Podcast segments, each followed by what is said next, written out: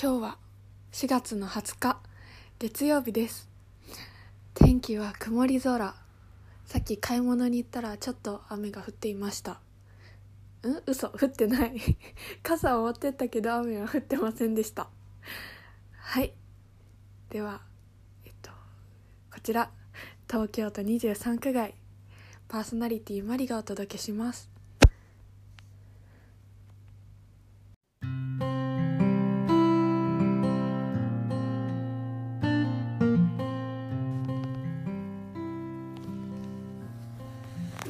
私はどこにいるでしょうか？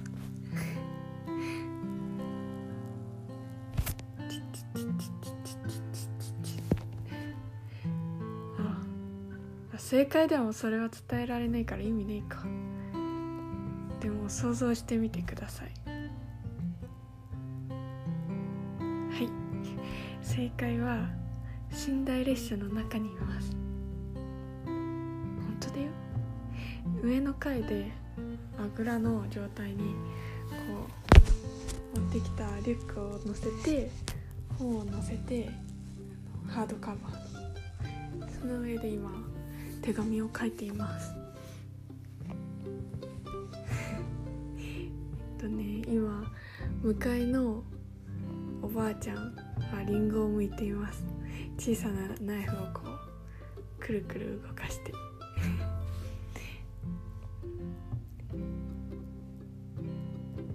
さっき下の階に下の段の2段ベッドで寝ている後藤さんっていう人と話してました。ケーキ屋さんを経営しているそうです。寝台列車みたいな喫茶店があるって話してくれました。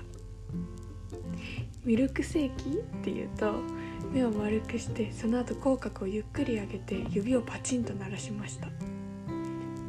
ビクッとした。正解って。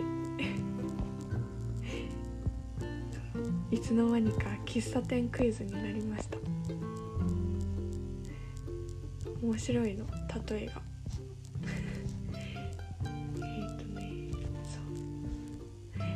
ほとんど当てられなかったけど海底みたいな喫茶店がある。遊具がある。っていうねやつに分かったかもってなって。じゃあせーのって言おうとしたんだけど。お父さんはどうしてもこうビシッとハモらせたかったみたいで。その組み合わせた名称でいこうって。正解を確信してワクワクしました。クリームソーダ2つの声が揺れの中に響きました。おしゃれな会話だなってそう思いました。清楚なマジックミラーのお店とブラックホールの隅っこでカフェウィンナーと言っていたお店に行ってみたいです。お店の名前は教えてくれなかったから自力で見つけるしかないです。都内だといいな。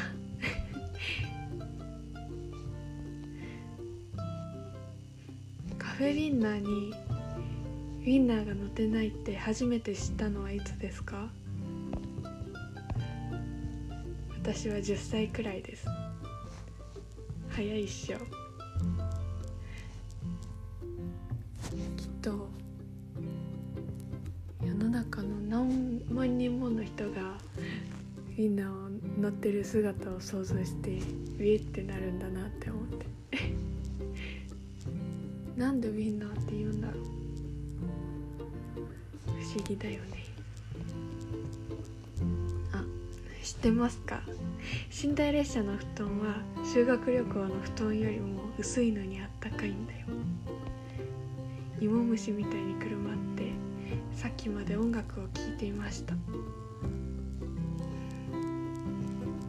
そうでさっきまでこうやってそういつもみたいにラジオを撮ってたんだけど聞き返したら振動音でほとんど聞き取れなくて。ということで手紙を書いています。振動で字がへにょってしててもあ揺れたんだなって感じで気にしないでください。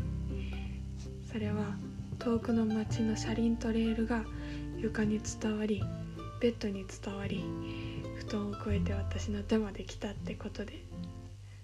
そう思うとロマンっしょ？本を持ってきたけど嬉しくてなんかこの空間が1秒でも景色を目に焼き付けたいからだから本は読んでないです。旅先で読む本ってなんでこんなに記憶に残るんだろうっていつも思います、うん、ぜひ。行く場所が舞台になっている。本を読みながらその街に行きたいです。今一番行きたい街はどこですか？私は一番か。うん。熊本に行きたいです。あとあと北海道に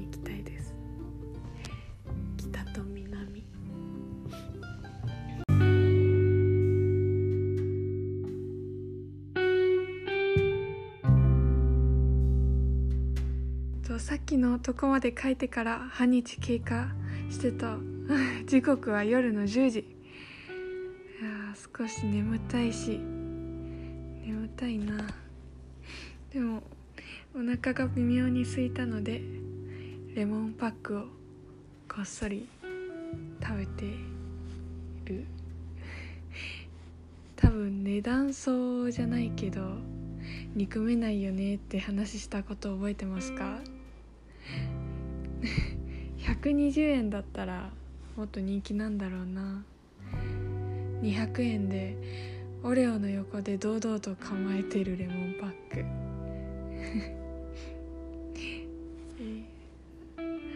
えじゃあさて問題です。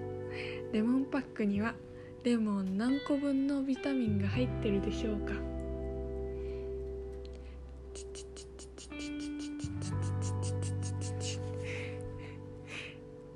はい正解は1個でした。なんかピンとこない。うんピンとこない。東京ドーム1個分みたいに強さが分かんないや。でもまあきっと健康にいいのでしょう。